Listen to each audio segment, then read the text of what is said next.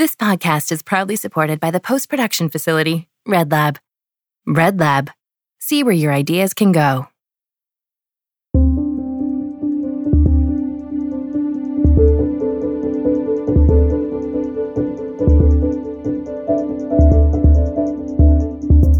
Welcome to Women on Screen Out Loud, giving a platform to women in the film industry who challenge, motivate, and inspire on all sides of the camera. We are your hosts, Lara Jean Chorostecki and Jennifer Pogue. Marina Cordoni is an industry proclaimed dynamo and self proclaimed hybrid and builder, overseeing the vital stages of movie making. Marina's work encompasses producer's representative, sales agent, executive producer, producer, mentor, and more catering her vast skills to whatever each film and its maker requires. Reading from her essay, Climbing the Celluloid Steps to Success, Marina highlights the hurdles she has faced, what she learned when she reached the top, and the steps she took in an endeavor to rediscover the beat within her business, heart, and soul. I was the grand old age of 19 when I started my first job in the TV and film distribution business. I began on an electric typewriter and corresponded internationally via telex and fax. I believe we learn a great many things at a slower pace. I often miss those simpler times and try to integrate basic structure into my work life today. In other words, I try to do the next right thing, one thing at a time. In the early days, I had an obsessive hunger for knowledge. I devoured anything I could read on the industry. I wrote screenplays in my spare time and shot a short film so I could integrate the creative understanding in my day to day business transactions. I wanted to know it all. I wanted to have it all. I worked hard, networked hard, festivaled hard, and by the end of the first 10 years, I had climbed each rung of the ladder to the vice president role at a film distribution company. I had arrived, as they say. But the 10 years following that were tough.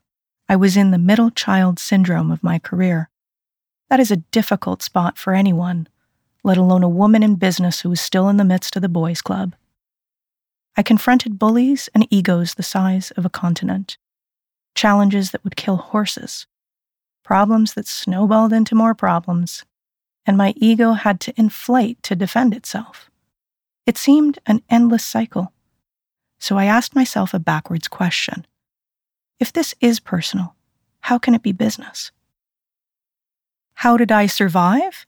Truth is, I am stubborn, I am persistent, I am driven. Those forces worked, but they also caused pain. They lacked something. My drive continued, but I needed out of the trap race. My work heart needed attention. So the last 10 years became a journey of discovering myself in connection with my business. I realized that I wanted more than working from a corporate angle. I wanted to work strictly with the source. I wanted to bring back the creativity of the girl who would spend summer days reading, writing, and sitting in movie theaters watching foreign language films. I had built a career in the UK and returned to my homeland of Canada. And in the 30 years I've been around this industry, there have been accomplishments and failures. Guess which ones I learned more from? To succeed actually means to fail. It is like yin and yang. We will never achieve perfection, but can endure lessons for progress. In 2014, at the tender age of 45, I launched my own business, my real business. I call the last four years four films and a TV movie, which might also give you a clue as to where I used to work in the 90s. With this company, with MCE, I did what I promised myself and others I got closer to the source. In the film and TV biz, that means the writers, directors, and performers. My previous executive producer duties encompassed many roles, from creative to financing to sales and marketing. I transformed into a producer role, literally moving backwards in order to move forward. As a producer, I'm on the front lines with the writers and directors. I help and challenge them to be the best that they can. I listen, I guide, but I do not control. And I know how to do this now because I kept my focus on my source. I became aware of defective workways. I accepted what it takes. I learned how to lose with integrity and how to win with humility. I remain honest and transparent to the best of my ability and the situation. And so Marina, the 19 year old business girl, grew up to be a businesswoman with a contented business heart and her own company. And there is so much more yet to learn in order to lead. It is a privilege to be able to do so. And I still hunger for knowledge. Some things never change. Coming up, Marina Cordoni speaks with Lara Jean Chorostecki about her unique experiences in the industry and offers insightful advice to emerging producers.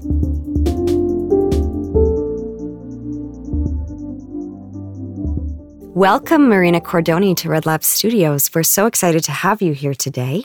I'm going to dive right into some questions. At the beginning of your essay, you talk about telex and fax. For those listeners who might not know, including this interviewer, what is telex? I love when people ask me that question because it was the question I asked when I walked into the office and saw this machine for the first time. The basic way to describe a telex machine is that it was the first form of text messaging. And it was a, on a teleprinter. And it looks like a huge typewriter. And what would happen is that companies would correspond with each other with a particular number. And I often felt like I was in the military because you'd hear it. It'd be like do do do do do do. And it was an automatic instant message. So, like a telegram? I would say more as if you were looking at your typewriter and suddenly it started typing on its own. So, like a text message, yes. exactly like yes. you said. Yes. What do you find is the biggest loss to the working structure of the industry since technology made everything more immediate? You spoke about feeling like when you go at a slower pace, you learn more. So, is there something that you feel specifically has been lost? Absolutely. I think there's a, a, loss of focus in general as many different devices come at us today. And I always use this example. The other day, I was trying to start my computer, and there was a delay. And I didn't understand the delay because it's technology and it's inside this machine. So is it the, you know, is it the internet? Is it the computer? Is it the hardware? Is it the software? And suddenly I thought about this past vision of myself. I never had those problems with a typewriter. I would take a piece of paper and I would put it in the typewriter and I would roll it over and I would start typing. The only problem that would happen is if the ink was running out, and then I'd just go to the store and buy a new ribbon. So that is my example of, you know, 10 minutes lost trying to get my computer started to I've already been typing for 10 minutes the loss of focus, what I mean is that often a lot of people tend to just look at everything that's coming at them and they start to feel an immense amount of panic. You need to build a wall around that so that it can be a, a more focused environment for you. So, for example, one of my tricks is that I don't have automatic download on the email, I download when I'm ready for it. So, when I start my morning, I know what my priority is and if the priority is checking email, then I'll do that. But if it's finishing a script or making my cup of coffee first or making a phone call, I won't have checked the email. It won't be there right in front of me at the same time. So I think there's a huge loss of focus. And if I may add, there's also a loss of connectivity. Mm. Can you say more about that? Yes. We, in in my time when I started working in the in the 90s, we had a lot more interpersonal working relationships and there was a lot more dialogue. And the meetings weren't about meetings about having meetings we were getting things done because there was a process and it was manual. So if we had to get a film out to somebody, I actually needed to take the can of film and go to the, you know, what whatever was the courier at the time and and or the post office. And so there was this huge process. But there was also a sense of accomplishment because you were feeling the process. I'm all about the feelings now in work. What am I feeling? How can I do this with the best of my ability? The, the loss of that interpersonal relationship in the office, I think, is very sad. Mm. And, uh, you know, so I try to take things one thing at a time, one moment at a time, in order to accomplish what I need to accomplish. Is there something on the flip side that you think is a great gain with technology, or is it all kind of stripping things away? it depends on the day. you know, there are days I wake up and go, I'm just getting rid of everything. and that's just my inner sense of panic because I'm not able to keep up with the world and its demands. And one, you know, one thing I, I think is amazing about technology, and, and actually, there are many things I think that are amazing about technology.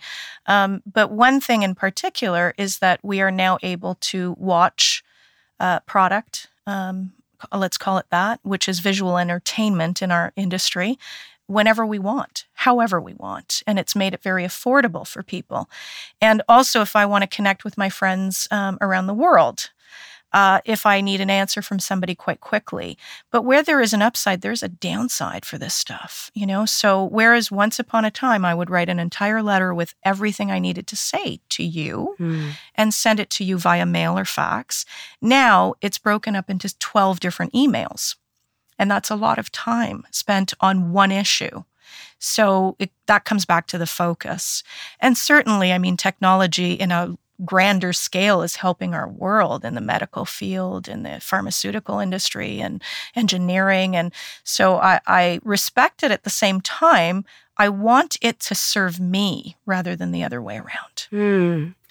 Uh, something you just said there, what I've noticed is that technology has, in a way, caused us to be more reactive rather than thoughtful. yes absolutely and uh, there's often at times where i think we need to restrain our thoughts and again going back to the old way of doing business you couldn't help but restrain your thoughts when you were on a typewriter Hmm. because if you typed and it was wrong, you'd have to erase it, and that was a process in itself.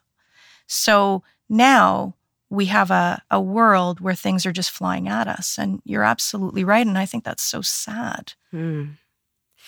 I'm going to switch the topic a little bit and talk about uh, something I've observed in myself and other women in the industry is this constant need, or at least the sense of a need, to consistently put our best self forward without compromise in order to succeed. You wrote this interesting sentence in the essay about your own ego having to inflate itself, which really, really spoke to me. Do you think we're quieting this softer, more vulnerable side of ourselves? I mean, a side I would argue is equally as strong in this struggle to be perceived as capable. Yes, yes. It's very, very difficult to navigate business and work relationships in this era. It just simply is. Going back to it, it feeds all the way back again into time and focus. I use this example from my life when I was in my early 20s and working at a company. And uh, I was asked into the boardroom, and there was a meeting going on with the CEO and other heads of department.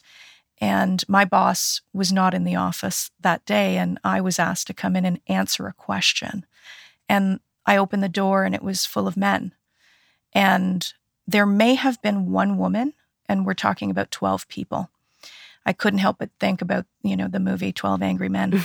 and the question to me was how much money did we bring in this week from the distribution revenue? And my boss was out, so I didn't know the total. And so I quickly thought of my own efforts and I said, well, I've closed a, a deal this week. And the CEO looked around the table and laughed and looked at me and said, yeah, well, Poland isn't exactly a major revenue stream. And just to explain, what that meant is that we had different territories we sold film rights to, and I dealt with what was considered Eastern Europe or called Eastern Europe at the time. And I had about a split second to understand what was happening and to either be quiet or have a reply. And I would say the stakes were enormous right at that point. And all I could see was everyone laughing at the table. Hmm. And I don't know if it was the grace of God or the universe, but what I said, and I looked at him, you know, and I said, if you can afford to lose $50,000, then I don't know what kind of company you're running. And everyone went quiet. and my heart was beating right out of my chest. And I had taken that leap of faith because that is a leap of faith. So there were only a few choices there. I could have stayed silent. I could have answered in a very demure, sub- submissive way, or I could have tackled it because I didn't have the answer he was looking for, which is millions of dollars of revenue have come in this this week, and of course my boss was out of uh, he would have had that answer. Mm. So I was really proud of myself in that moment, but I I hesitate to suggest that we should go that far because you need to be ready for that. Mm-hmm. Walking out of that office, that boardroom, I knew two things were going to happen. Either they were going to forget that or I was going to get fired. Mm. And thankfully, they forgot about it. so I kept my job and moved on. But those are the types of situations where uh, vulnerability plays a big, big part. And we feel often really oppressed in those situations, especially when other people's egos. And so, what I meant by what I say in terms of my ego had to inflate is I did need to protect myself. Mm-hmm. I didn't want to be a woman that continued to be oppressed in a room full of men. And if that meant taking the risk of getting fired, then did I really want to work in an environment in that way. But in the 90s, uh, you know, in, in my time when I first started, I had to suck it up a lot of the time in order to keep the job. Mm-hmm. This leads really nicely into the idea of your work heart. So, after all that time of your work through the 90s and getting into the aughts, is that what we call it? The aughts? The 2000s? The, yeah, I think so. I find that we often think of caring for our personal heart but forget that in this industry, we are needing to give attention to our work heart as well to survive. You connected this work heart to needing to save your heart from the trap race. Can you say more about what you mean by that, or is it kind of what you just spoke to? The trap race to me is something I just obviously made up, and it comes, it's a play on words of the rat race. Um, I don't really believe in a rat race. I, I, love animals, and anything that breathes with fur on it is is to me very, uh, very important. So I don't like putting animals to it. So I call it the trap race, and in its own way, it is that expression that we understand. But what I mean further than that is that I feel often trapped when I am not using my work heart which is the combination of the two that I see as when we're in work, we need to be diligent and responsible and productive. But at the same time, my heart needs to move along with that. And in order for me to be diligent and productive and responsible, I also need to t- take care of my values and my values often are about justice, you know, for all and equality for all. And we have a hard time in our environment, especially in the in the uh, film and television industry. The visual arts is a very big mixture, combination of people with different skill sets, all in one big pool. I came up with this idea that my work also needs heart, and we do work in a creative industry, which requires the vulnerable side, which we often think of as the heart, and then often requires the business side, if not always, I should say, not often, always. And it's this combination of balance. So bringing the two together. Mm-hmm. I know for me as an actress, I always talk about being a person first because being a person first and taking care of myself as a person feeds into my work as an right. actor. Yeah. And they do have to coexist. Even for us, the business side of things comes in too. But really, I really admire that finding a way to make the two work together. Yes. And often I find um, the problems are that other people's perceptions, other people's projections, other people's desires for you to be something else. Now, that happens naturally when you're performing because you're playing out a role. But in the day to day business life, that also happens. It feels like there's a director or a couple of directors that are trying to push and prod people the way that they want in order for them to perform mm-hmm. instead of being a responsible employer looking for the right fit and the right match. So that leads to problems. Um, and being a person first is an incredibly courageous thing to be mm-hmm. because we have to face the rejection of what if they don't like us. Mm-hmm. And that was a 30 year discovery. What if they don't like me? Mm. Well, heck, what if I don't like them? You know? yeah, we never think about that, do we? yeah, I mean, it has to be a, a 50 50 split. And although our work environment is mostly, I would say, about financial compensation, I do believe that we need the correct skill set in order to manage people or to direct people mm-hmm. in that in that way. So Marina, I could talk to you for hours. But I'm going to ask you a last question. Your career has been so varied and so full of a wealth of experience. You are naturally a mentor. You're one of my mentors. What does it mean to you to be a mentor, and what advice would you pass on? I take the role of mentorship incredibly seriously. And at the same time, I have a lot of fun with it. So it, it feels like the people that want to learn and are willing gravitate towards me. And, uh, you know, I'm privileged that you would consider me a mentor. I think you're phenomenal. And uh, it's always a pleasure to talk to someone like yourself who wants insights into areas that, you know, perhaps you haven't been in yet.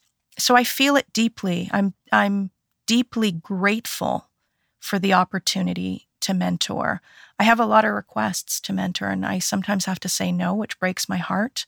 But we also, as mentors, have to be able to balance out how much we do within that fold. And I work with some phenomenal organizations in Canada, Women in the Director's Chair, uh, Women in Film and Television, and uh, they provide the mentees in a way uh, when I join them. You know the the answer of you know do do I think that I have gotten to a point in my career where I can you know say this is it as I said you know earlier have I arrived? Well that was that was 20 years ago. And then there was another arrival you know 10 years ago and this is a different arrival so i'm always arriving because really it's it's the journey mm. and i think that with everything that i've learned what i what I want to do is to be continuing to carry that forward. I, I don't feel I succeed unless I can give. And it's it's a spiritual process. And a lot of people might have an issue with that, but I don't, because it, it goes back to what you were saying about being a person first. Mm. And that's who I am as a person. I'm a spiritual being. And I've learned how to give and take. I've learned how to give more when I when I can't, um, because it means that ultimately it will come back. So that feeling of mentorship is a feeling of complete satisfaction that I know that I've helped somebody else on the journey.